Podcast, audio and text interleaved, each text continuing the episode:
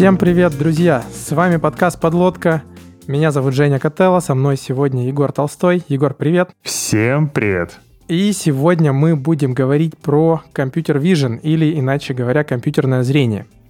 Жень, я только заметил, что ты говоришь, ну не как все нормальные люди компьютер, а ты говоришь компьютер. Компьютерное зрение. А что не так? Но у меня на самом деле сложности, я даже не могу выговаривать компьютерное зрение. Ну, то есть компьютерное зрение говорит гораздо проще, чем компьютерное. Окей, окей. Первый раз в жизни выпуск начался с того, что меня обсмеяли за мое произношение. Это дальневосточный прононс, все в порядке. Но перед тем, как представить гости сегодняшнего выпуска, друзья, мы регулярно говорим про наши конференции «Подлодка Крю», и вы, наверное, подумаете, что я сейчас скажу, опять очередная конференция стартует, бу-бу-бу. Нет, это не так. У нас уже, когда вы слушаете этот выпуск, скорее всего, идут конференции для QA-инженеров и для тим-лидов, но это не то, что я хотел сегодня рассказать.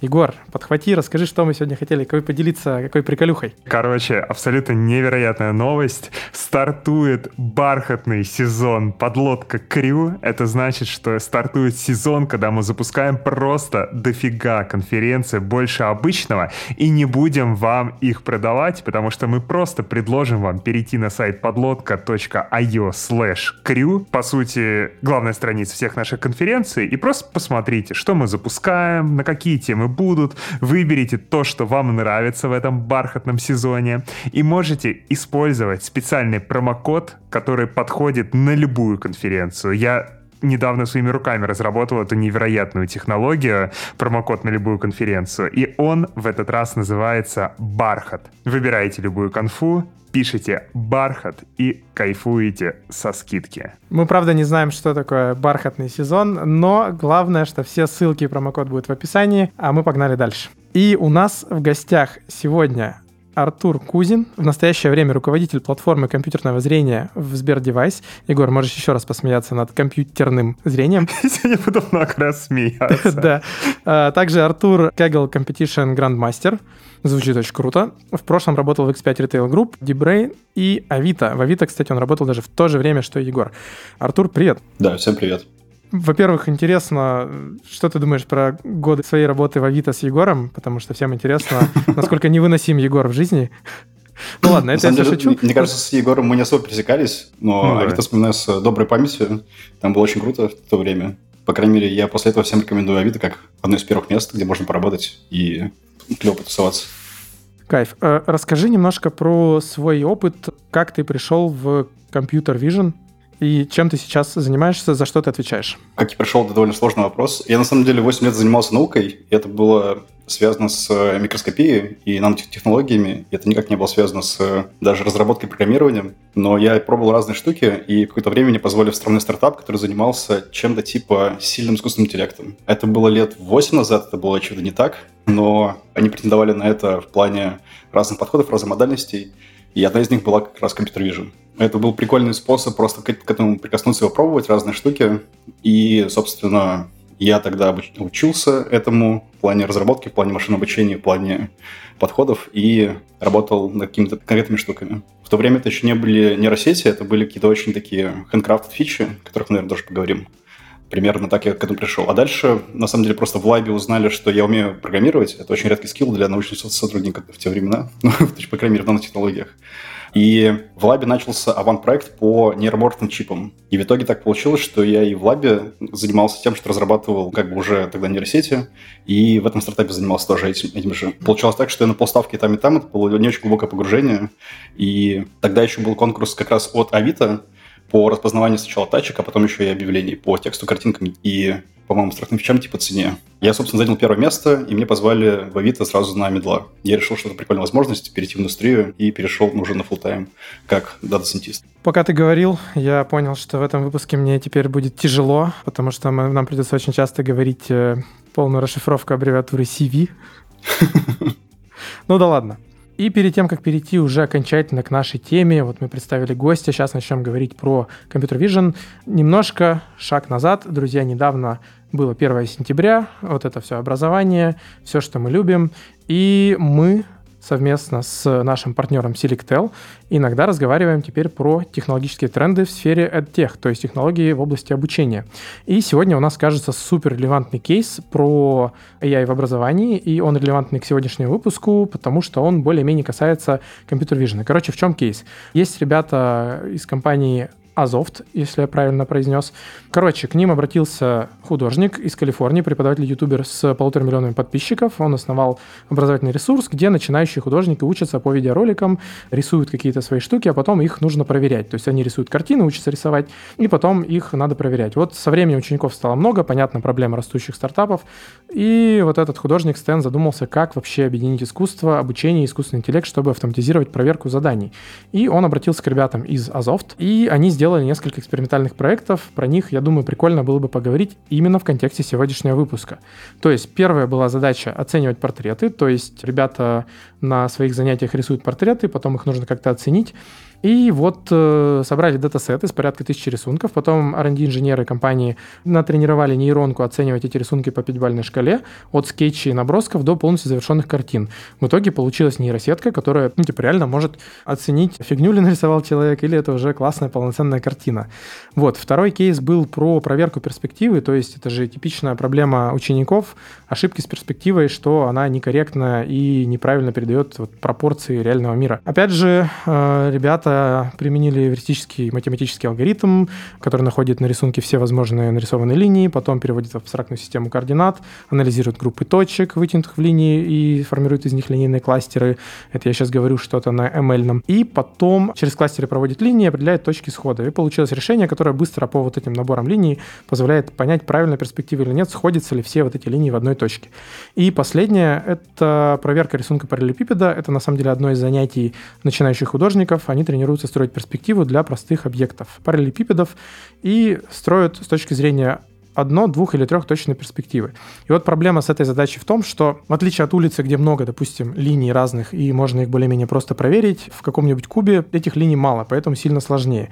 Во-вторых, условия обычно не идеальные, потому что рисунок вот этого куба или параллелепипеда, он там сделанный у кого-то карандашом на бумаге и сфоткан на придневном освещении на столе, у кого-то он написан задней ногой и ручкой, и оказалось все криво и плохо еще и на бумаге в линейку. Короче, очень сложно распознавать.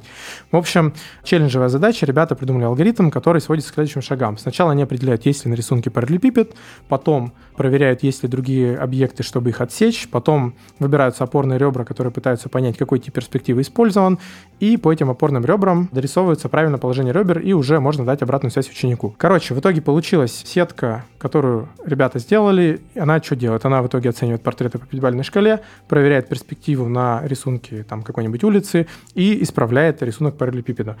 Очень крутой кейс, очень релевантный к сегодняшнему выпуску. Мы еще как раз поговорим про всякие разные распознавания изображений и тому подобное. Но к чему это все ведет? Да, это ведет к тому, что если к вам тоже придет какой-нибудь художник и скажет, а запили ко мне, дружище, нейроночку, у меня есть предложение, что вы можете сделать, потому что вам может помочь наш партнер компания Selectel, у которой можно заказать облачные серверы с мощными GPU от NVIDIA, которые отлично подходят для работы с нейросетями и глубоким обучением, потому что позволяют ускорить процессы классификации изображений, изображений, распознавания речи, обработки больших данных, короче, вообще всего-всего, что вы можете захотеть в машин-лернинге крутить. Вот, на базе собственных дата-центров ребята предлагают а, актуальные инфраструктурные решения для Science, и в том числе компании сферы образования и науки могут проводить серьезные исследования и анализировать большие данные на этой инфраструктуре. Поэтому слушайте выпуск, вдохновляйтесь, придумывайте свои кейсы, где вам нужен компьютер Vision, затем переходите по ссылке в описании и знакомьтесь со всеми решениями Selectel для сферы EdTech. Да, и как вы узнаете в дальнейшем из сегодняшнего выпуска, те, кто рулит кучами видеокарт, те рулят миром и всем компьютер-виженом. А мы переходим обратно к выпуску. И начнем с того, что попытаемся вообще понять, что такое современный компьютер-вижен. И давай, ну, если можешь каким-то абсолютно бытовыми словами дать свое определение, Я думаю, нам всем было бы любопытно его от тебя услышать. Да, собственно, плохой ответ звучит так, что у вас уже был выпуск про машинное обучение, соответственно, CV — это просто раздел машинного обучения, который работает с картинками и видео в самом абстрактном представлении. ну, наверное, это не очень понятно. Если по-простому, то скорее это некоторые подходы к тому, как получать информацию из э, цифрового контента типа аудио точнее не аудио, а скорее из картинок и видео, так, чтобы получить некоторую информацию, как это делает человек. То есть э, симулировать работу визуального кортекса человека. Но, наверное, сейчас уже современное компьютерное зрение ушло дальше, чем это, потому что есть уже генерация видео, картинок, и это уже не связано с обработкой, это связано с тем с созданием контента. И к тому же картинки могут быть очень абстрактными, то есть не, не обязательно прям типа, ну, RGB, JPEG или просто обычное видео, это могут быть там типа КТ-снимки, как в медицине, это могут быть там лидары, как в беспилотниках, и, короче, все, что можно визуализировать, является картинками цифровыми, и вот с ними работает компьютерное зрение. И тут, кстати, у меня вопрос сразу возник. Наверное, мы позже к нему вернемся, когда будем обсуждать уже какие-то детали реализации, но ты сказал, что плохой ответ — это раздел машинного обучения, который занимается там такими-то, такими-то задачами. Mm-hmm. А правда ли, что компьютерное зрение — это всегда про машинное обучение? Ну, то есть условный OCR, там всякие файн-ридеры, допустим, много кому известные с 90-х годов, это что же какое-то распознавание там, текста, например, с изображения точно так же. Вот э, в те времена, кажется, еще до расцвета современного машин-ленинга, правда ли это все равно всегда под капотом было машинное обучение или были еще какие-то эвристики? Нет, да, это на какой-то момент были точно эвристики, но к тому же ты всегда можешь добавить там типа пару ифов, исходя из своих человеческих предубеждений. И это будет не на основе данных, а на основе каких-то того, своего понимания процесса. Поэтому там, ну, как бы, под капотом может быть все что угодно. И, наверное, твой вопрос еще в том, что всегда ли это нейросети? Ответ нет, не всегда. У тебя, очевидно, есть там, типа, разные хэш-функции от картинок, типа, перспективный хэш. Это могут быть э, какие-то очень олдскульные вещи, типа сифтов, которые тоже классические поэтому это тоже не всегда нейросеть. Окей, ну ладно, я думаю, про это мы поговорим чуть попозже. И обычно мы делаем как? Мы сначала разбираемся фундаментально, как там что-то устроено, но сегодня я предлагаю развернуть дискуссию в обратную сторону и сначала поговорить про а, области применения компьютер-вижена, потому что их много, они все очень крутые, со своей спецификой. И вот просто предлагаю по порядку пойти и обсудить, где применяется и зачем сейчас вот в современной индустрии компьютер-вижен. У меня, в принципе, есть подготовленный список, я могу из него зачитывать варианты, как хочешь. Да, давай просто пойдем по разным областям и сделаем это не в ассортированно по каким-то приоритетам, интересам, либо объему этой области, а просто что приходит в голову. Соответственно, первое, да, это, наверное, давай. не то, что первое, это просто одно из это медицины. Очевидно, что есть э, КТ, рентгены, всякие срезы и другие, и там типа ультразвук. Все это можно представить в виде картинок, соответственно, на, на основе этого можно делать какие-то диагнозы, выделять какие-то области, там, не знаю, злокачественную опухоль и другие штуки, и симулировать работу врачей в некоторой степени. Другая область — это, наверное, то, что тоже приходит в голову, это видеонаблюдение и биометрия, и вообще слежение за людьми. Соответственно, там это тоже активно используется в плане того, что можно трекать людей по лицу, по их силуэту, по каким-то одеждам и понимать, как он перемещается между разными камерами. То, что я обычно рассказываю девушкам, это что в их телефоне камера — это уже давно не просто как бы пиксели, точнее, матрица и объектив.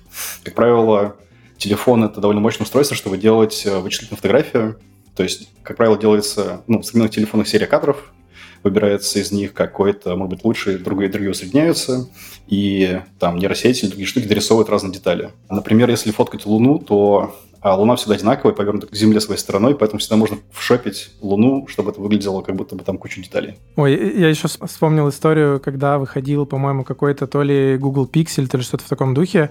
Их уличили в том, что у них как раз работает немного фейковая, короче, фейковый улучшайзер фоток. Короче, он распознавал по каким-то критериям, что там снимается ночная сцена с ночным небом и пририсовывал туда звездочки, как в астрофото интересный кейс, на мой взгляд. Просто потом вычислили, что это звезды не настоящие, то есть они не как-то из нескольких снимков вычисляли, э, как-то усиливали там настоящие сигналы от, от звездочек, они их просто пририсовывали, то есть накладывали маской на ту часть, которую распознали как небо. Довольно любопытно было.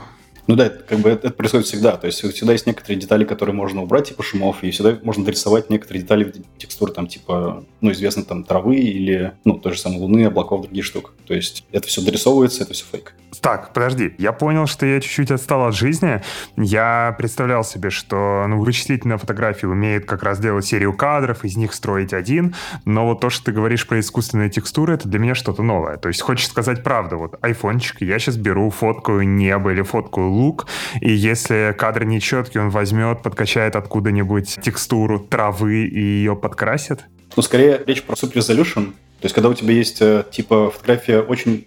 Точнее, как ты делаешь там, типа, огромный зум, он цифровой, и у тебя есть куча артефактов, но при этом ты можешь делать какую-то постобработку нейросети так, чтобы она дорисовала детали на вот этой полузаблюренной фотографии. А, окей, все. То есть это все-таки именно нейросеть а, дорисовывает, исходя из того, все-таки исходя из того, что видит, а не по все, я понял. То есть э, э, я правильно понял, что когда мы выходим за пределы оптического зума уже на цифровой, вот то, что раньше выглядело как довольно зашакаленная low resolution такая картиночка, сейчас типа какими-то улучшениями нейросеть превращает ее, как будто бы это тоже был оптический зум. Ну, то есть заставляет выглядеть более пристойно. Ну, скажем так, она все еще зашакалена, но чуть лучше, чем зашакалена раньше. То есть она все еще выглядит э, странненько, и потому что это довольно сложный кейс. Но гораздо лучше, чем это, если просто было бы ну, в виде цифрового кропа. Те, кто сейчас слушает нас в подкастном формате, только с аудио, я для вас специально расскажу, что Егор сейчас сидел, отвернулся от микрофона, достал телефон и играл со зумом. Но то, что, про что говорит Егор, на самом деле, есть и другие подходы, когда можно полностью, скажем так, в Paint нарисовать там, типа, вот здесь должно быть небо, здесь должна быть трава, здесь должны быть деревья, и нейросеть нарисует это прям типа с текстурами настоящими, а может быть даже в стиле какого-то художника. Ну, то есть как бы это тоже можно делать, но оно прям полностью эстетическое и без контекста. Ну, в телефонах это вроде нет, насколько я знаю. По крайней мере, это было бы вызывало ну, типа, дикий шок. Ты делаешь там типа две фотографии одинаковые, у тебя разное небо с разными странными штуками. Окей, здесь все понятно. Давай тогда, может, дальше? Дальше это поиск по картинке. Собственно, я думаю, что все знают, что есть Google Images, но вот как бы топовый поиск, мне кажется, у Яндекса. И если вы им пользовались, то, во-первых, им можно искать людей и делать сталкинг. Во-вторых, там есть разбор аксессуаров, мебели и других штук. И одежды в том числе. Соответственно, это такой типа прям мощный визуальный поиск по картинке всех разных вещей, которые на ней изображены. Другой кейс, который приходит тоже в голову, это на самом деле модерация то, чем я как раз занимался в Авито, когда работал в то, в то же время, что Егор. С этим есть, на самом деле, cool story, что, опять же, это, мне кажется, было уже примерно в на третьем месяце моей работы в Авито. Появился какой-то чувак, которого забанили очень много раз. Ну, Модерация так делает довольно часто. Он обиделся и с фейковых аккаунтов начал постить фотки, ну, типа а черного властелина в раздел с детским питанием, который модерируют, ну, типа девушки. Они все были в шоке, и нам пришлось очень, очень быстро впиливать нейросеть, которая распознает порно, так, чтобы его банить. В то время как раз выпустила Yahoo свою нейросеть по ну, классификация порнографии, это было очень удобно. Вот мы ее впилили и довольно быстро решили проблему. Соответственно, ну, да, обнародация контента на разных сайтах – это то, что можно сделать с помощью компьютерного зрения. Угу. Ну, мы позже перейдем к тому, как нейросети обучаются, но у меня просто сейчас вопрос. Те, кто готовят обучающие выборки, им потом какой-то отпуск за вредность или какие-то дни отгула полагаются? Ну, это же, наоборот, премия. Распознавание трупов. Да, трупы мы тоже собирали, они очень похожи на колбасу. Черт, это просто фонд цитаты выпуска трупы похожи на, на колбасу. Окей. Мне еще казалось, что когда ну, то есть я тоже участвовал в сборе датасета, потому что нужно было обучить нейросеть после этого не Yahoo, а как бы in-house. И мне казалось, что типа искусство дата-сетиста это сделать так, чтобы ты как можно меньше смотрел на контент. Если ты, ты это сделал и собрал обучающую выборку, то типа ты классный. Круто. Следующая как раз штуки – это, наверное, киноиндустрия и разного рода генерация видео. Вот э, в голову приходит два кейса, что типа сейчас э, все делается хромакеем, но э, постпродакшн довольно дорогой, и можно делать прям сразу рендер в реальный кадр, чтобы видеть, как это происходит. Я тоже можно делать там с помощью компьютерного зрения по кейпоинтам, по зеленому экрану. Другие штуки, которые тоже, может быть, ну, не знаю, э, кто-то слышал, есть дипфейки. Когда берется, например, какой-то известный человек, ну, там, не знаю, Трамп, опять же, как правило, и его лицо вшопливается на видеоряде в лицо актера. Таким образом можно, ну, опять же, делать фейковые видео с как будто бы реальным человеком. Ну, еще есть беспилотники. Очевидно, что, типа, там, опять же, используют кучу компьютерного зрения роботы, у которых есть э, камеры, типа спота. Ну, и куча разных мелких приложений на, на телефонах, которые распознают разные штуки, типа паспорта. Ну, то есть это все можно запускаться на телефоне, это все какие-то утилиты, которые используют э, тоже компьютерное зрение. Ну, вот примерно, наверное, так. Ну, и тут, наверное, еще добавлю, как раз мы просто это уже обсудили косвенно, всякие OCR, там, распознавание а, ну да. документиков всяких и тому подобное. Тоже ведь, да? Да, сейчас скажут, что OCR это, это, наверное, даже более широко, чем распознавание документов. То есть, да, это все, ну, как бы все документы, плюс это поиск по именно тексту на фотографии. Опять же, по-моему, Apple анонсировал, что в там, 14 версии iOS будет э, прям выделение копипаста, точнее, ну, выделение текста на фотографиях, и можно будет их прям, ну, копировать и вставлять. Круто, круто. Ждем. Кажется, мы прошлись по таким самым, по крайней мере, большим основным кейсам.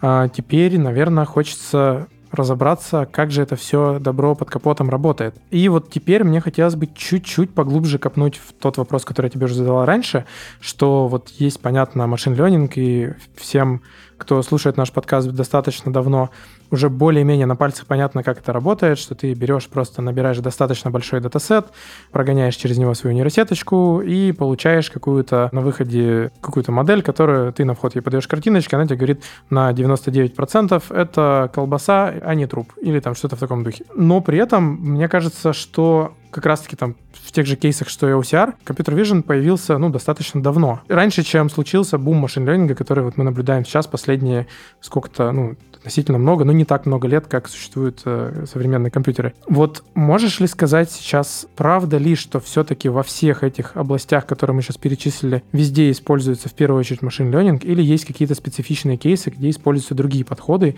И если это другие подходы, вот было бы интересно хотя бы на пальцах понять, как это устроено, потому что в моей голове всегда это полный отвал башки. То есть, допустим, если я знаю, что вот в конкретном участке картинки мы ожидаем увидеть букву, ну, попытаться распознать эту букву как-то можно. Как только у нас эта э, картинка начинает как-то вращаться, искажаться, букв становится не одна, а несколько, у меня уже в голове, ну, происходит какой-то взрыв. Я не понимаю, как это может работать, если это не какой-то магический машин-ленинг. Угу. Давай, наверное, шаг назад. Давай определим, что такое машин learning. Кажется, что это когда ты, как бы у тебя алгоритм получается не из того, что ты его программируешь implicit или просто даешь какие-то правила, а когда ты берешь uh-huh. данные, и из данных ты получаешь некоторую зависимость или там некоторые алгоритмы, которые ты уже применяешь во время там прода или во время инференции.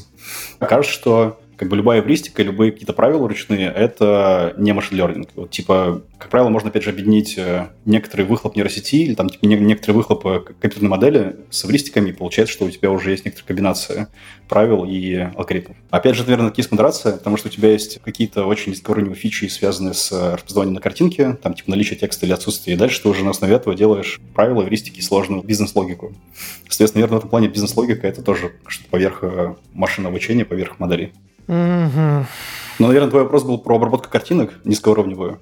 Вот, наверное, еще да. можно копнуть дальше. У тебя, например, есть э, сенсор, в там, мобилке или в фотографии, там у тебя есть байеровская матрица. И вот она, по-моему, считается все еще не рстим подходом, а прям алгоритмами, которые ты программируешь, исходя из там типа оптики, логики и там типа разного рода шумов. Вот типа, наверное, получение картинки с матрицы в виде приемлемого изображения, это все еще тоже как бы запрограммировано. Или, например, какое-то сжатие видео так, чтобы можно было передать, но, по-моему, тоже пока еще... Ну, то есть как бы уже есть нейросетевые подходы, но есть все еще подходы, которые просто на основе алгоритма, который ты программируешь. Понял. Ну, давай тогда про современные CV все-таки попробуем на пальцах понять, что вообще происходит под капотом этой нейросети, потому что, ну, непонятно. Вот мы скармливаем какую-то картиночку, что, что там с ней происходит вообще? Да, тут есть, ну, типа два слоя объяснения. То, что, наверное, применимо к XML, я объясняю это обычно так на, на пальцах, что у тебя есть некоторые твои данные, и это, как бы, я не запутанные. Запутаны в том плане, что у тебя, например, есть картинка кошки и собаки, и у тебя нету тривиального способа так посчитать пиксели, чтобы одна картинка переехала в другую. То есть у тебя это очень сложное преобразование одной картинки в другую. Так вот, нейросеть делает то, что она как бы это запутанное состояние пикселей как бы распутывает и делает плоским так, что после этого его можно растащить линейным преобразованием типа лог-регрессии. То есть нейросеть, по сути, это типа сильное нелинейное преобразование, которое делает из своего запутанного состояния что-то очень понятное и простое для обработки. Но это очень абстрактно, наверное. То есть как бы это применимо, опять же, к алгоритму машинного обучения и к нейросетям. Но если говорить именно про компьютерные сети, то они работают примерно следующим образом, что у тебя есть, э, ну, если речь про именно простую картинку, типа JPEG или просто, ну, картинку кошки и собаки, то у них есть разные слои и разные, как бы, ну да, это правильно называть слои. И они выделяют разного рода признаки. Например, в первой стадии это просто некоторые грани, либо контрастные переходы цветов между друг другом. Дальше эти грани и переходы складываются в текстуры. Из текстур уже дальше можно сложить некоторые такие визуальные слова, типа глаз — это очень понятная штука, например, морда кошки и собаки — тоже очень понятная штука. Какие-то такие очень базовые примитивы, из которых стоят объекты на обучающей выборке. И дальше из этих уже объектов собирается более такое конкретное представление, например, человека, кошки, собаки и других вещей. И после этого у тебя просто получается там в этой картинке больше кошки, потому что больше ее визуальных слов, а в этой картинке больше человека, потому что там больше визуальных, как бы, ну, слов человека. Угу. Вроде стало понятно, тогда у меня тут другой вопрос. Вот смотри, то, что ты сейчас объяснил, похоже, позволяет довольно хорошо классифицировать. То есть понять, что это была mm-hmm. кошка, это была собака, это был человек, а вот здесь больше там на черепаху похоже. Но когда мы приходим в ситуацию, когда нам нужно распознавать лица, Тут же, кажется, недостаточно понять, что у нас действительно есть лицо. Типа, люди друг от друга отличаются не так сильно, как нам хотелось бы. Ну, то есть человеческий глаз понимает, как, как ты отличаешь человека от одного от другого. Ну, а с точки зрения формальных признаков, ну, типа, и там два глаза, тут два глаза, там какой-то нос, тут нос, э, там, две ноздри, и вот это вот все. Как это работает тогда? Как людей распознать? Мне кажется, здесь же, ну, это принципиально другой уровень точности нужен. Нужны какие-то характеристические, видимо, признаки, там, я не знаю, каким образом, в общем, Computer Vision понимает, что конкретно вот этот бородатый человек — это Егор Толстой, а не кто-нибудь другой, похожий на него. Да, это задача чуть более сложная, чем, ну, как бы, кошка и собака, но она, по сути, тоже сводится к классификации. Во-первых, на в самом начале у тебя берется лицо на всем кадре. Ну, то есть, как бы, мы можем взять график сейчас каждого из нас на стриме, вырезать прямоугольник лица, выделить ключевые точки и дальше сделать такую типа ну, трансформацию так, чтобы выровнять наше лицо как фотка на паспорт. То есть прямо по шаблону поставить глаза в одно место, рот в одно место. После этого у тебя получается типа стандартная картинка лица. И после этого у тебя на самом деле сводится все тоже задача классификации в самом простом случае. Предположим, у тебя есть датасет из, я не знаю, там 100 тысяч фотографий разных людей в разных там типа ситуациях, в разном освещении, в разное время. И ты просто делаешь классификацию на 100 тысяч человек. И дальше ты э, нового человека, который получаешь, это как бы некоторая, опять же, комбинация лиц, вот как бы кого-то из этих 100 тысяч людей. И ты дальше просто мэчишь про, ну, как бы между, опять же, двумя новыми людьми, которые там похожи или не похожи друг на друга, как просто похожесть вот на эти комбинации лиц. Сейчас я пытаюсь понять классификацию там на 100 тысяч лиц. Ну, то есть мы не пытаемся их э, кластеризовать в какие-то группы, мы пытаемся, наоборот, каждый из лиц выделить какую-то отдельную группу из одного лица, что ли, или, или ну, нет? скажем так, это очень наивный подход, как бы он точно работает, но сейчас, если как бы закопаться в то, как делается face recognition, то там происходит следующим образом. У тебя есть вот как бы этот большой датасет из 100 тысяч лиц. Даже лучше, наверное, из не лиц, а скорее айдишников людей, опять же, uh-huh. в, разных, в разных ситуациях. И дальше там делается некоторый матан, что их представление бросается на такую сферу в, там, не знаю, 500 мер на пространстве. И дальше, опять же, с помощью матана все оптимизируется так, что у тебя как бы одинаковые лица попадают в какую-то определенную точку этого пространства и становятся в компактном виде этого представления. И дальше у тебя получается набор признаков, которые, ну, опять же, работают так, что они для них и тех же лиц одинаковые и компактные, поэтому ты можешь их делать классификацию. Ну и как бы, ну, у тебя возникает некоторые коллизии из-за того, что они все-таки, ну, имеют некоторый разброс. Понял. И, ну вот, сколько должно быть э, фоток одного и того же лица там с каких-то разных ракурсов, чтобы точность распознавания была достаточно хорошей? Это очень сложный вопрос, потому что это зависит от сетапа. То есть, если, например, мы говорим про там дешевую вебку в подвале и там, где, там, не знаю, не будем говорить, какие люди, предположим, у них темный цвет кожи, и их очень плохо видно. А, вот, как бы ты, скорее всего, не распознаешь, даже если у тебя будет там типа 100 фотографий, потому что, ну, они все выглядят очень плохо, и у тебя просто плохой сигнал. А если uh-huh. ты ставишь камеру очень хорошего качества, то есть ты там типа оптимизируешь свет, у тебя это проходная, строго определенный ракурс, люди все время ходят одинаково, то можно даже взять одну фотку с паспорта, и с помощью нее ты будешь распознаваться на проходной, если ты правильно сделаешь сетап в плане железа. Ну, кажется, стало понятно, да. Я просто почему спрашивал, потому что у меня в голове была такая простая совсем ментальная модель, что, типа, чтобы научиться распознавать, что вот этот комок шерсти — это котик, нужно скормить сеточки тысячу фоток котиков, и чем больше ты их скормишь, тем точнее можно будет сказать, что да, это точно котик. Но теперь стало понятно, что... Нет, это, это точно правильное представление, это так и работает. Uh-huh. А, но тут проблема в том, что у тебя котики обычно бывают в очень большом разнообразии. То есть они могут быть там типа в разных позах, в разном освещении, в разном ну, ситуации, с, с разной, ну, реально, типа, да, позой скорее. Это самая большая вари- вариативность. Но если мы говорим про лица и, опять же, про проходную, то это очень строго определенный сценарий, где ты можешь заставить человека ходить, ну, прямо в определенном месте с нормальным освещением и тем самым увеличить точность. А все-таки вот неужели индивидуальные особенности каждого лица, они настолько серьезные, что перебарывают различия из-за освещенности, положения лица и прочего во всем датасете? Ну, понятное дело, что ты скажешь «да», превалирует, это такой риторический вопрос. Поэтому я его сведу к другому. Какие конкретно характеристики самые отличающиеся, по каким в основном эти кластеры кластеризуются? Типа там расстояние между глаз, не знаю, длина носа. Я не знаю ответа на, на этот вопрос. Скорее всего, это очень абстрактное представление как бы лица, которое ты вряд ли можешь формализовать. То есть, опять же, ты размышляешь в категории как человек, что у тебя есть некоторые, опять же, ну, очень линейные параметры, типа расположение разных элементов глаза. Как правило, у тебя определяется по некоторой комбинации всех этих фичей, при том комбинации могут быть там типа третьего или четвертого порядка. И, скорее всего, это очень сложное представление, которое, ну, скорее всего, можно визуализировать, но я этим не занимался, не знаю ответ на, на вопрос. Мы еще когда предварительно выпуск обсуждали, ты сказал такую интересную штуку, что Computer Vision схож с NLP. Не с тем, который mm-hmm. нейролингвистическое программирование. Сегодня обсуждали, обсуждали в Твиттере, простите, я зафреймлен, с тем, которое Natural Language Processing. Вот э, можешь раскрыть этот тезис? Звучит очень прикольно, потому что мне было бы интересно узнать, есть ли нейросеть, которая можно скормить картинку, на выходе получить строчку, где написано «Егор сует себе пальцы в рот» сейчас в эфире. Да, я думаю, что это есть уже сеть на гитхабе, но только не Егор, а просто человек сует пальцы в рот. Ну, короче, да, это уже точно есть. Ответ про э, а, НЛП такой, что сейчас в НЛП рулит такая архитектура, как трансформеры. И это некоторый тип архитектуры нейросетей, который основан на attention. Наверное, это не очень понятно. Но, короче, просто есть какая-то очень определенная архитектура нейросетей, которая сейчас является самой крутой в НЛП. И вот, а, чтобы теперь применить ту же самую архитектуру картинкам, сделали следующую вещь, что они просто взяли картинку и нарезали ее на такие типа кропы, ну, либо патчи, и дальше у тебя как бы каждый кроп — это как будто бы слово в предложении. Ну и при этом, если речь про НЛП, то тебя важно не только как бы, что это за слово, но и какой позиции оно имеет в предложении. То есть тебе еще нужно закодировать позицию слова в предложении. И вот позиция — это просто координат, условно говоря, по x, y, либо просто по порядку. То есть ты нарезаешь картинку определенным образом, там типа слева направо, сверху вниз, нумеруешь эти патчи типа 1, 3, 4, 5, 16, ну там типа сколько их получается. И вот у тебя есть уже предложение с пикселем в виде визуальных слов. Дальше все то же самое, как в тексте. Ну, то есть при этом вот все вот эти кропы, то, что ты сказал, вот эти участки, когда они превращаются в эти слова, грубо говоря, ну, то есть это не какие-то настоящие осмысленные слова, это просто какие-то синтетические же конструкции правильно понял? Но там несколько хитрее, в том плане, что там все-таки не просто берутся как слова и пиксели, там все-таки делается некоторое линейное преобразование, то есть получается некоторое абстрактное представление и слов, и пикселей.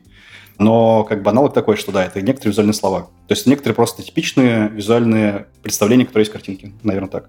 Получается, из этого можно было бы создать какой-нибудь э, синтетический язык на самом деле, разговорный, если бы мы захотели научить машины. Короче, ладно, меня понесло, давайте дальше.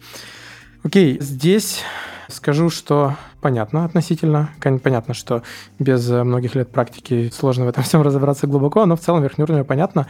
А давай тогда поговорим про пайплайн. Ну, то есть machine learning и нейросети, в общем-то, понятная часть пайплайна. Более-менее ясно, что это какие-то уже преобразования на уровне данных. Но перед тем, как эти данные поступают на нейросеть, с ними же что-то еще происходит. Вот давай проговорим целиком, что происходит. У меня есть камера на входе, условно. Mm-hmm. Камера телефона, камера наблюдения, все что угодно. И на выходе у меня есть э, какой-то софт, который мне выдает заключение, что это такой-то человек, или что это котик, или говорит, э, вот тебе твоя улучшенная фоточка. Вот что происходит э, между этими двумя границами, между изображением, которое мы получили с камеры? Давай, наверное, на примере как раз распознавания лиц. Как бы ответ просто такой, что у тебя, как правило, нету одной нейросети, которая решает тебе задачу от и до. Ну, это какие-то очень редкие, редкие случаи, либо какой-то запуск в real-time е. Как правило, у тебя есть реально составной пайплайн, который состоит из разных стадий. Вот в случае пайплайна с лицами, опять же, на проходной, у тебя на первой стадии поступает картинка, которую ты, по сути, просто подаешь на вход нейросети, и этот детектор, она просто выделяет тебе прямоугольником лицо, и рисует там несколько ключевых точек, это, например, глаза, нос и губы. То есть у тебя на выходе получаются координаты твоего лица и координаты ключевых точек. А с картинкой происходит просто нормализация, то есть по сути, вычитается средний, делится на STD. И в самом-самом, опять же, простом случае. То есть она никак очень жестко не, не обрабатывается, это даже можно зашить в нейросеть, как часть графа. И то есть, то есть, по сути, у тебя реально на вход подается просто картинка как есть. А дальше, вот если ты получил как бы баундбокс или прямоугольник лица с ключевыми точками, ты его просто выравниваешь. Это некоторое, ну, афинное преобразование так, чтобы выровнять его как фотку на паспорте. Если ты наклонил голову или она где-то повернута, так, чтобы она просто выглядела одинаково для всех. После этого, это, опять же, вот эта выровненная фотография подается на вход другой нейросети, которая работает, по сути, как хэш-функция в некотором приближении, опять же. Она одинаковая для одинаковых лиц и сильно разная для разных лиц. И на выходе ты получаешь э, такой типа вектор, ну, скажем, 512 э, флотов, которые как раз определяют твое лицо. И дальше, если у тебя есть база с такими же уже набором предрасчитанных, условно говоря, хэшей, то ты просто делаешь поиск по базе, ну, там, каким-то алгоритмам, типа приближенным к КНН или другими штуками. Окей, okay, звучит на самом деле предельно понятно. Вот на примере лиц ясно, на примере какого-нибудь UCR. Там же уже не нужно не одно лицо вычислить, а кучу разных символов, причем на разных языках, или даже не языковые, а там какие-нибудь знаки пунктуации, числа, иероглифы, все что угодно. Да, с OCR можно, на самом деле, есть разные вариации пайплайнов, но можно, например, сделать распознавание паспортов я этим тоже занимался какое-то время. Выглядит так, что у тебя просто пользователь делает фотографию на телефон как-то. То есть он не старается, он просто сделал фотку паспорта, как получилось. И на какой телефон получилось. Соответственно, первая операция – это просто паспорт выровнять. Тебе нужно либо выделить углы документа, но, как правило, они тоже порваны, поэтому ты выделяешь просто какую-то область, э, которая похожа на паспорт, и дальше делаешь такое же преобразование, чтобы оно было плоским. То есть твой, твой первый шаг – это тоже также выровнять эту фотографию, чтобы она была понятной. Следующий шаг – это, опять же, просто ты можешь задетектировать области пикселей, которые соответствуют фамилии, имени, дате рождения, другим штукам. То есть ты просто выделяешь поля, которые соответствуют твоим, ну, как бы то, что, то, что ты ищешь в паспорте. И дальше уже другая нейросеть идет по этим выделенным полям, потому что они тоже уже развернуты и понятно, как выглядят. И, ну, по сути, делает распознавание каждого символа. У тебя получается такой типа ряд, который похож на некоторые вероятности каждого символа, и дальше ты просто обработка делаешь уже из этого фамилию, имя, либо там кем выдан. Здесь понятно, там понятно, но остался один кейс, который мне все еще непонятен.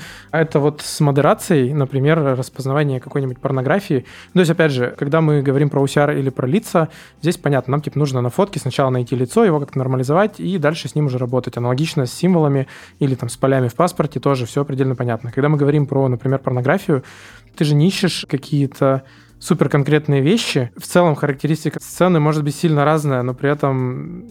Ну, короче, я думаю, ты понял мой вопрос. Можешь э, развернуть, как это в таких случаях работает? Кажется, что раз с порнографией все очень просто. Ты просто собираешь большой датасет, где ты говоришь нейросети. Вот это, вот это порнография, вот это не порнография. И она просто выучивает э, классификацию. И просто дает тебе вероятность, а, что типа ага. вот здесь порнография с такой-то вероятностью, а здесь ее нет. То есть это даже наоборот сильно проще и, видимо, аналогично с э, вот то, что ты говорил, распознавание трупов, такая же ровно та же самая история. Да, да, да. То есть здесь, наверное, вопрос в том, чтобы собрать реально очень большую и детальную обучающую выборку, так чтобы там были разные представления опять же, разных процессов, которые у тебя есть в данных. То есть, например, если речь, опять же, про порнографию, то гораздо лучше с точки зрения качества модели прям сделать категории не, некоторые. Ну, то есть, например, очевидно, что, например, хинтай отличается от просто человеческого, человеческой порнографии, то и другой нужно модерировать. Но при этом, если у тебя будет в классе понамешана куча всего, то есть там типа и мультики, и не мультики, то нейросети будет очень сложно разобраться. В этом плане проще выделить отдельные классы под каждый тип изображений. Ты сказал, что нужно просто набрать достаточно большой датасет, и у меня вопрос, который мне страшно задавать, а вот чтобы распознавать трупов, а откуда набрать достаточно большой датасет? Откуда его взять? Ну, есть разного рода там типа жесткие форумы, и их нужно просто попарсить. Я понял. Ух, э, Смотри, мы сейчас, Женя, тебе задает э, разные кейсы, ты с каждым кейсом такой, ну, это все проще, это еще проще, это еще проще. А вообще, какие самые сложные задачи в компьютерном зрении сейчас есть, которые прям принципиально тяжело решать? И которые связаны не с тем, что просто данных трудно набрать, а именно с какой-нибудь такой концептуальной сложностью?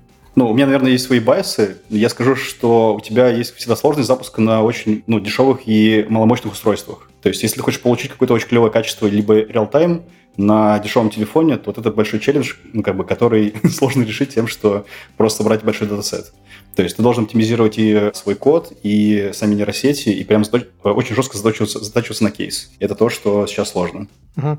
Тут... Еще, наверное, сложно сделать, например, беспилотник, то есть там как бы есть инженерные сложности, связанные с тем, что у тебя куча разных сенсоров, их нужно фьюзить, и, ну, то есть есть лидары, есть там типа камеры, и все это нужно собрать в единую картинку так, чтобы у тебя это все еще и работало в реал-тайме, пусть у тебя даже нет каких-то прям сильных ограничений с железом, но это все еще тоже большая сложность. Угу. Тут у меня флешбеки к нашему относительно недавнему выпуску про Господи, про что? Я только что в голове крутилось. Нет, нет, нет, нет. Ладно, короче, сейчас пока я буду говорить, я, наверное, вспомню про что. В общем, там мы обсуждали, что как раз-таки в некоторых... А вот в антифроде, про антифрод мы говорили, что есть трейдов между тем, чтобы сделать быстро, ну, короче, распознать быстро что-то там, фрод это или не фрод, э, с маленькой точностью, или потратить больше времени, больше ресурсов, но получить более высокую точность распознавания. Правильно понимаю, что в компьютер-вижене, в принципе, есть ровно тот же самый трейдов? Ну да, да. То есть у тебя, как правило, есть некоторые бюджетные вычисления, и вот как бы тебе нужно уместиться в него и сделать максимально точное решение при этом. Норматив по кросс-референсам на другие выпуски выполнен. Можем двигать дальше. Тогда вопрос про обучение дальше. В принципе, мы, кажется, верхнеуровнево проговорили но все равно, если есть какие-то интересные кейсы, как, на каких данных обучаются модели для компьютер-вижена, например, вот интересно, как это работает в медицине, правда ли, что нужно взять и оцифровать сотни тысяч э, каких-нибудь рентгенов с какими-нибудь аномалиями конкретными, чтобы научить CV распознавать, что вот это конкретная там патология, или есть какие-то еще свои хитрости. Короче, если здесь есть что-то особенное такое, что-то необычное, расскажи, пожалуйста, все, что есть тут такого необычного? Кажется, нужно выделить то, что, как правило, у тебя... Ну, то есть, если ты можешь формализовать свой сервис или свое решение в виде какого-то конкретного таргета, например, та же самая порнография, типа просто типа есть-нет порнографии, то это очень тебе повезло, и ты можешь просто обучить нейросеть end-to-end. То, то есть ты просто подаешь картинку, и тебе тут же на входе тот таргет, который, который тебе нужен.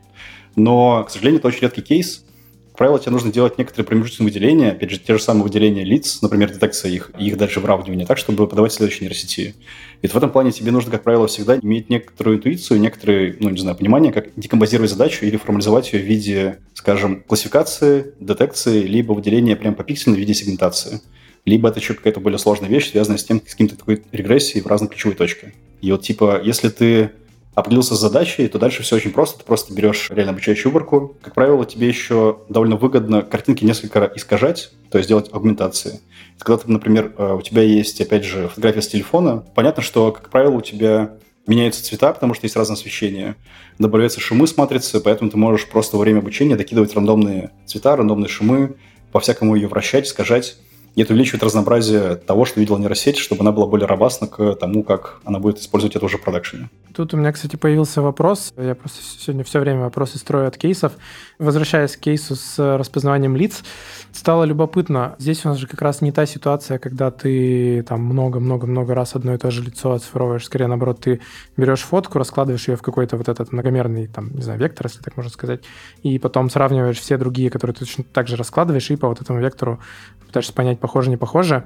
Влияет ли здесь размер выборки, там, количество лиц, которые до этого были оцифрованы, на точность распознавания каждого какого-то последующего лица? Ну, то есть, грубо говоря, если я всего разложил на вот эти вектора там 4 лица, помогает ли мне это более точно определить пятое, или там, если, допустим, распознать тысячу лиц, что теперь у нас есть больше база из всей, всей этой выборки всех этих векторов, и мы можем там более точно понять Ой, господи, я запутался в словах. Сейчас, сейчас я попробую объяснить, что, что я имею давай, в виду. Давай я попробую ответить, я примерно да. понял. Я бы разделил ответ на две части. Первое – это обучающая выборка для обучения нейросети, и второе – это когда ты сравниваешь с базой, которую ты собрал. Угу. Так вот, а про обучающую выборку, типа, очевидно, что, ну, кажется, что даже алгоритм не так сильно влияет, как размер обучающей выборки.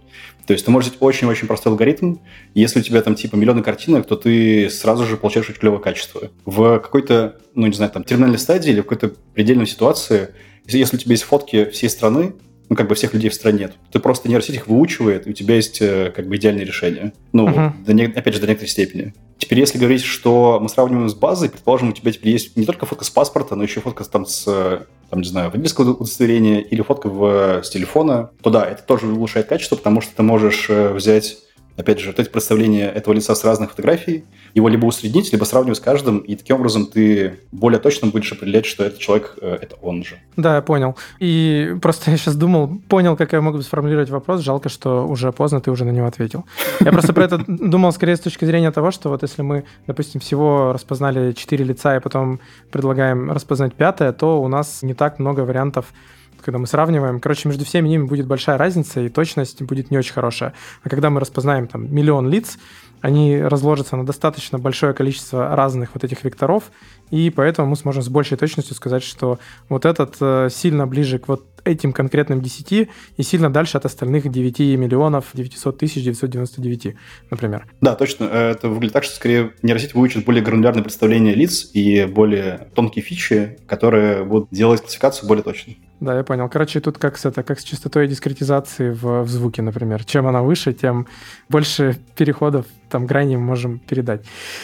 Окей, э, фуф, это было тяжело, но я справился. Практически всего лишь один разочек зафейлился.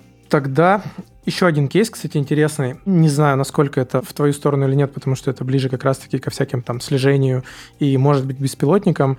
И мы, кажется, про это в беспилотниках чуть говорили, но э, это было давно и неправда. Точнее, правда, но я уже не помню. Вот бывают кейсы, когда мы один и тот же объект наблюдаем может быть, с разных ракурсов, а иногда нам еще нужно распознавать, что вот это он же шел, потом спрятался за кустиком, а потом он опять же выскочил обратно на дорогу, например. Вот э, есть ли здесь какие-то хитрые нюансы того, как это реализуется? Да, здесь стоит начать э, не издалека, а чуть как бы шаг назад. Как правило, когда ты работаешь с видеопотоком, то нужно понимать, что это совсем не то же самое, что и картинки, потому что это как бы серия кадров, которые сильно скоррелированы.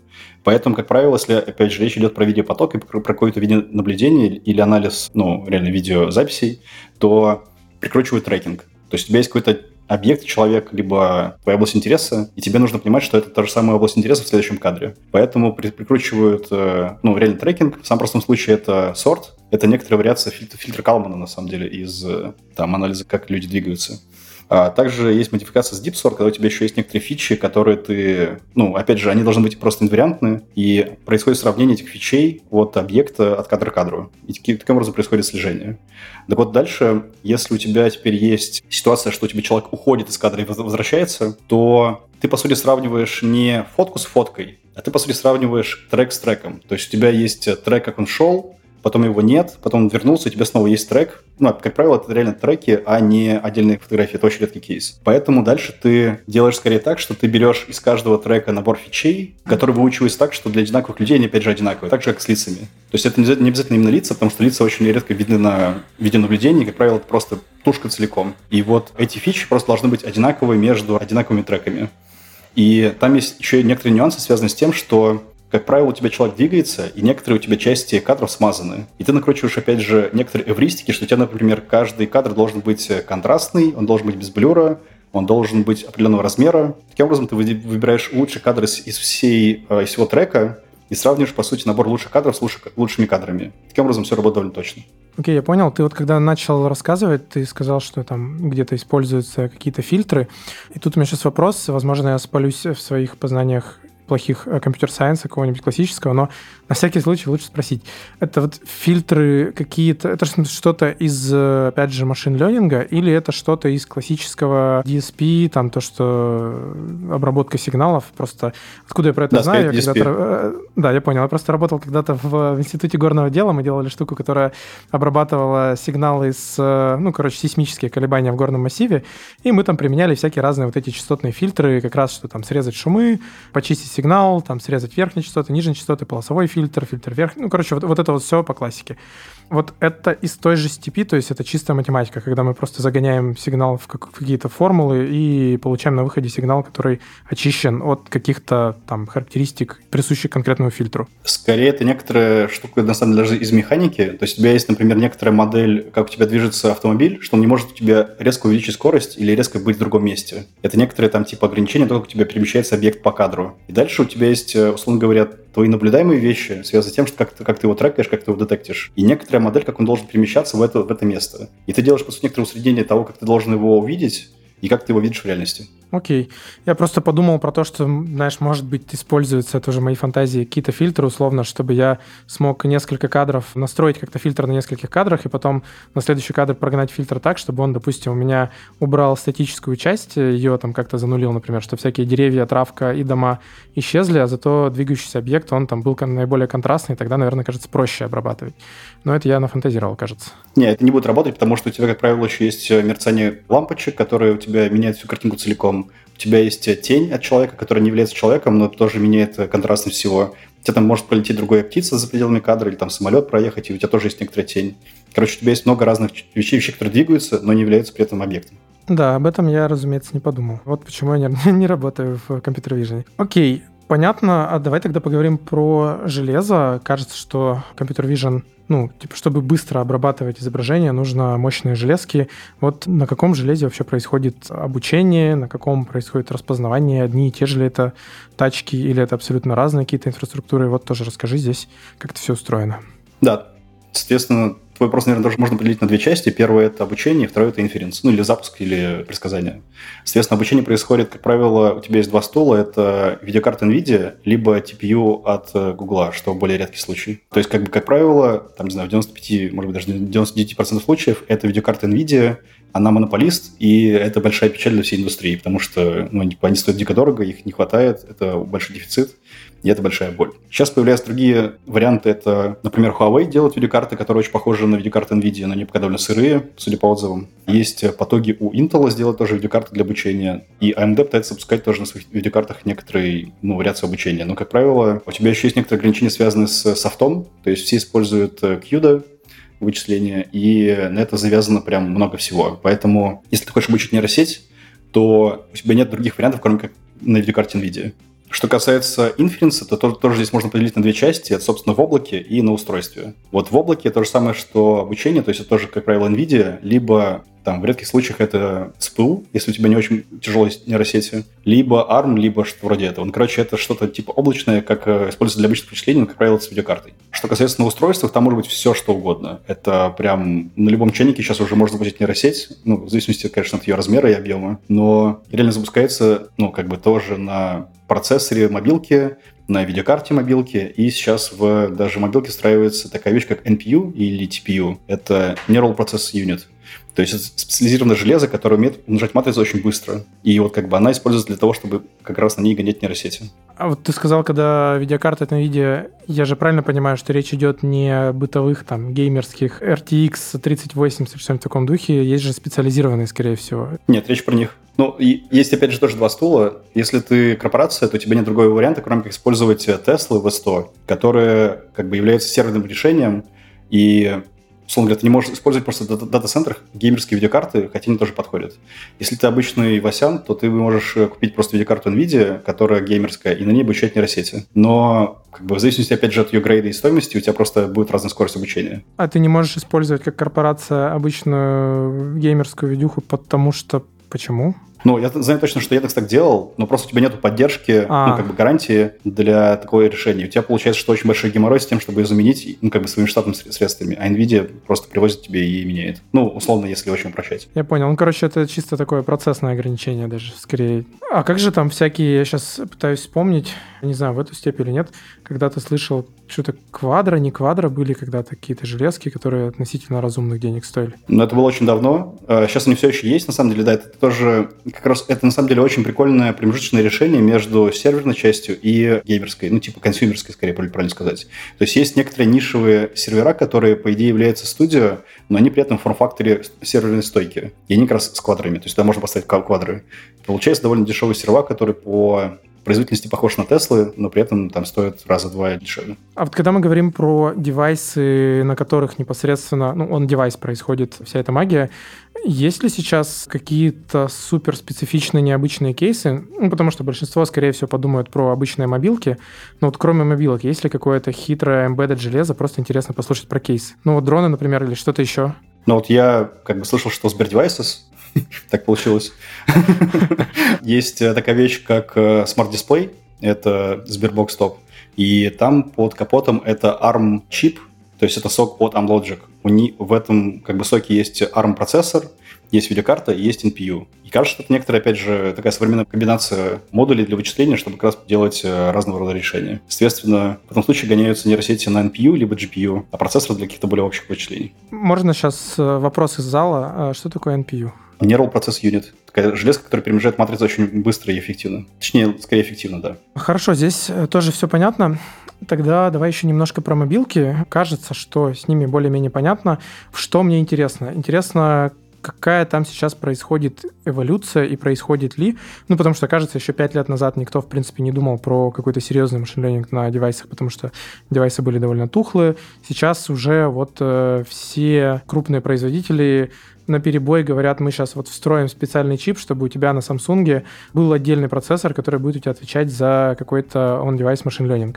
Вот э, что там сейчас вообще происходит, что интересного, что делают? Ну, я вижу два больших тренда. Первое, что у тебя происходит очень-очень большая специализация по типу вычислений. То есть у тебя, типа, даже есть отдельно, условно говоря, там, типа, image чип, который делает какой-то матан с картинками. Есть отдельный типа NPU, который делает матан с нейросетями. И дальше у тебя реально просто чип состоит из кучи разных процессоров, которые делают свои вычисления. Таким образом, получается делать очень эффективно, либо быстро. Ну, потому что мобилки — это про все-таки эффективность, наверное, чем про перформанс. И в современных, например, айфонах на самом деле очень же мощный NPU, который позволяет тебе процессить ну, довольно такие серьезные нейросети и делать это на устройстве. И это, опять же, связано с вторым трендом, который я вижу, что у тебе выгодно все делать на устройстве по двум причинам. Во-первых, это приватность. Ты не хочешь, чтобы твои фотки отправились куда-то там типа в облако, либо все это делалось на устройстве. И во-вторых, если у тебя, например, куча пользователей, и ты хочешь делать какую-то фишку на основе, ну, не знаю, нейросетей, либо других вещей по обработке картинки, либо видео, то тебе нужно иметь очень большой парк э, серверов, чтобы это все процессить. А так все происходит на устройстве, и по идее ты за это не платишь. То есть это платит просто пользователь своей батарейкой. Да, я тут, как всегда, напомню, что у нас был отдельный прикольный выпуск про машинное обучение на клиенте, где-то 50-й, 60-й, может быть, с Андреем Володиным из э, Призмы. И там тоже как раз мы всякие ограничения в условиях ограниченных железок рассматривали. Да, спасибо, что напомнил. Еще третья прикольная фишка, но я про нее слышал как некоторый research, наверное, все-таки к этому тоже все идет. Это называется federated learning, когда у тебя есть, например, данные пользователя, и они их тебе не отдают как корпорации. Поэтому ты делаешь с ними что-то в виде вычисления каких-то фичей, либо предобработки, либо обучаешь маленькую модель на устройстве, и дальше эту модель э, уже отсылаешь на сервак. И таким образом получается, что ты можешь очень косвенным образом обучаться на очень большом объеме данных пользователей и делать клевые модели. Либо, например, делать кастомизированные какие-то модели для пользователей на устройстве, так, чтобы, например, я не знаю, там пользователь все время промахивается по кнопке там на 3 миллиметра, поэтому выучим это преобразование так, чтобы он делал это более корректно или что-то вроде этого. Слушай, а есть ли какие-то там оптимизации или какое-то направление работы, чтобы сделать компьютер Vision быстрее, ну, ускорять, оптимизировать, не знаю? Да, это не знаю, отдельный вообще говоря, стрим большой. Собственно, как сделать э, так, чтобы нейросеть укладывалась в бюджет вычислений и при этом была точной. Для этого происходит много разных манипуляций. Типа, например, самое прикольное, что, ну, просто, наверное, можно рассказать, это будет очень понятно, это дистилляция знаний или обучение в режиме teacher-student. Идея такая, что ты берешь, обучаешь очень большую жирную нейросеть на большом объеме данных. И дальше обучаешь маленькую нейросеть на предиктах вот этой большой нейросети. Таким образом, у тебя как бы берется маленькая сеть, и она дотягивается до перформанса большой, таким образом сохраняя свой бюджет по вычислениям. И таким образом можно даже получить чуть более высокую точность. У меня, по крайней мере, ну, получалось в некоторых экспериментах, но при этом у тебя получается реально очень компактная нейросеть, которую ты уже запускаешь на устройстве. Аналогия такая, что, то есть это, ну, опять же, может по философии, почему это вообще работает. Можно придумать так, что у тебя, например, есть какой-нибудь шулинский монах или мастер, который там типа 10 лет из первого принципов обучался кунг-фу, и он как бы понял, как это вообще работает, исходя из того, что он все попробовал вообще все, и он как бы знает, как это делать правильно. И он говорит своему ученику, типа, просто ставь руку в таком положении, там, типа, делай удар таким-то образом, таким-то углом. И студент, не понимая, почему это работает, просто как бы делает подобие работы мастера, чтобы выучить некоторую, ну, опять же, некоторое движение, некоторую зависимость.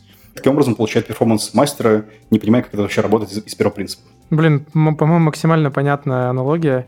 Ну, блин, это же метафора к любому обучению, что до тебя люди бились годами, а потом ты приходишь, берешь одну книжку и загружаешь в себя те знания, которые до тебя люди получали, ну, реально, десятилетиями и столетиями. Также используется еще вычисление, как бы обычные вычисления, они происходят в Flow 32, ну, то есть как бы с плавающей точкой 30, ну, короче, я думаю, слушатели поняли, о чем речь.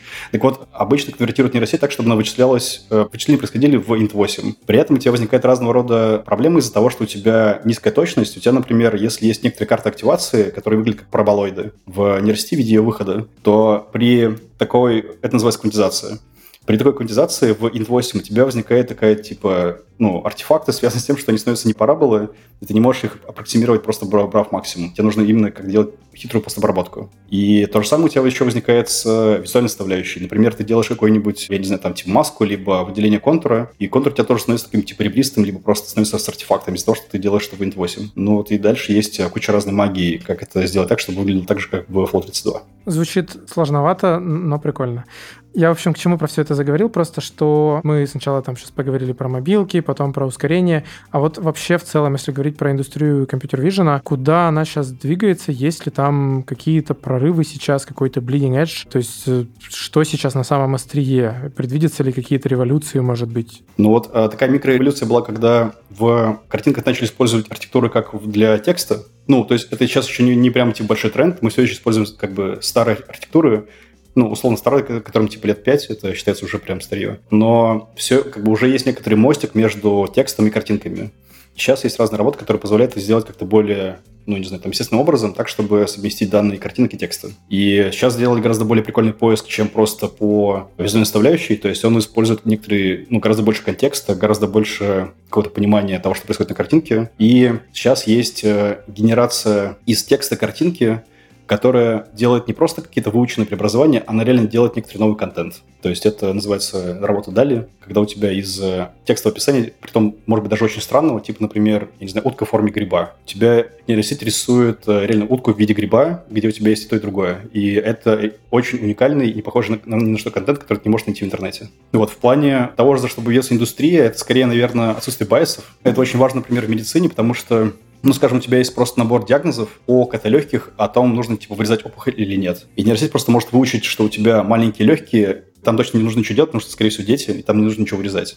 Но при этом, очевидно, неправда, потому что там тоже могут быть такие же проблемы. И такого рода байсы и неточности, они происходят из-за того, что у нас данные тоже не особо идеальные. И как от этого избавиться? Есть очень много работ, которые уже завязаны в очень такой типа хардкорный матан и ну, разного рода манипуляции с данными, скорее. А есть ли какие-то классы задач, которые очень там важные, нужные, но еще принципиально не решены? И вот там кто их первый решит, тот будет большой и классный молодец. Ну вот в, наверное, НЛП есть э, такая вещь, как GPT-3, я думаю, ну, опять же, все про это слышали, такая типа нейросеть, которая очень просто монструозно огромная, и с ней можно говорить как с человеком. Я такой некоторый прорыв, который очень похож на General AI. То есть, мне кажется, самое близкое к этому из того, что есть. Вот если сделать такую же картинку, которая утро понимает, что происходит на картинке, точнее, если взять нейросеть, которая понимает, что на картинке, то, наверное, это будет тоже некоторый следующий прорыв, с которым можно будет уже общаться как с человеком. То есть такое какое-то очень комплексное понимание того, что происходит, ну, как бы, как ты с ней общаешься, что ты делаешь, и такой AI только в плане Visual Cortex. Представил себе нейросеть, которая скармливаешь какую-нибудь абстрактную фигню, и он тебе говорит, что это какая-то абстрактная фигня. А кто вообще всю эту историю развивает? То есть это какие-то научные организации или это большие компании, там типа той же NVIDIA? Да, вот сейчас кажется, что невозможно делать прорывные работы, если у тебя нет миллиарда видеокарт. Поэтому это скорее прерогатива таких организаций, как э, ну, Funk, либо их э, какие-то дружественные организации типа OpenAI, или, ну, то есть, да, такого как бы рода очень большие организации, у которых есть очень много ресурсов. То есть сейчас все-таки есть некоторые прорывные работы, которые сделаны на не очень большом объеме видеокарт, но это исчезающая малая область. То есть если речь про прорыв, то это куча компьютер.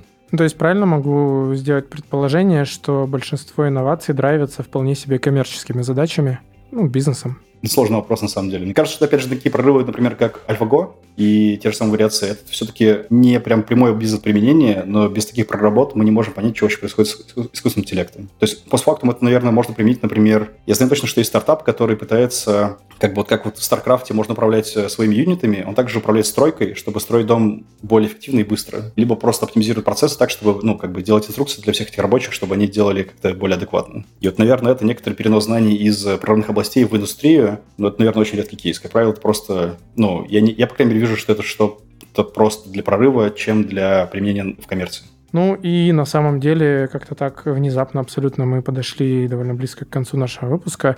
И классический вопрос, что вообще нужно делать, чем нужно заниматься, какой бэкграунд иметь, чтобы вот сейчас вкатиться в компьютер vision?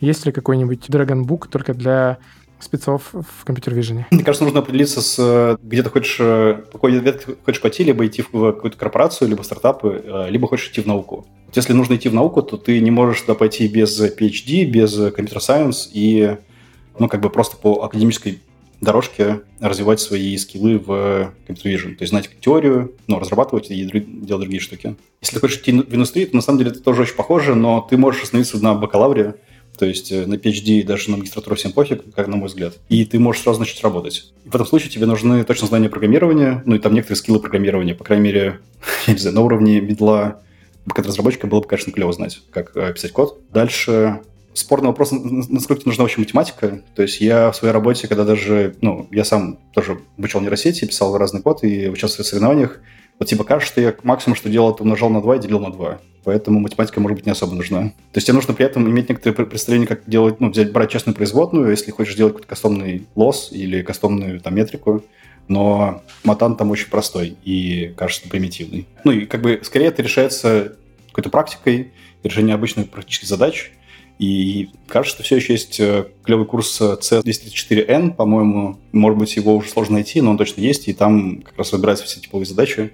Он довольно старый, но прикольный. Но сейчас, мне кажется, куча курсов, которые там с каждого утюга тебе говорят, как нужно обучать нейросети, и можно точно пройти, и это будет даже хороший старт.